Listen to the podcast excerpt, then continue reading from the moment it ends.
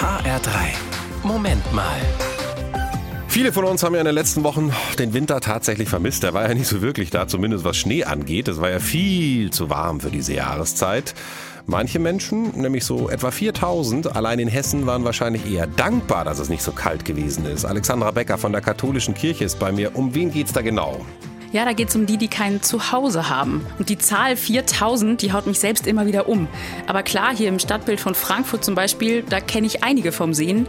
An einem Mann fahre ich jeden Morgen vorbei und der sitzt wirklich bei jedem Wetter an der Hauswand vor einer Bäckerei. Aber das ist schon heftig. Nimmt dich das dann mit oder merkst du, dass du bei sowas auch abstumpfst? Ja, ich merke schon, ich gewöhne mich auch dran. Und das will ich ja wirklich nicht. Ne? Hinter jedem Menschen, der auf der Straße lebt, steht ganz persönliches Schicksal, ganz oft eine Krankheit.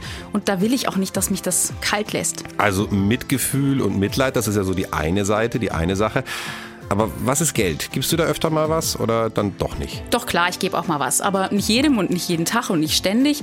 Ich wünsche mir das ja nachhaltiger. Ne? Die Diakonie Hessen, die hat letzten November die Aktion Wärmespenden ins Leben gerufen. Da konnte man Geld spenden, ganz konkret für die Hilfe von Obdachlosen im Winter. Und mit dem Geld wurden dann warme Schlafsäcke gekauft und verteilt. Und das größere Ziel ist es, weitere Unterstützungsangebote machen zu können.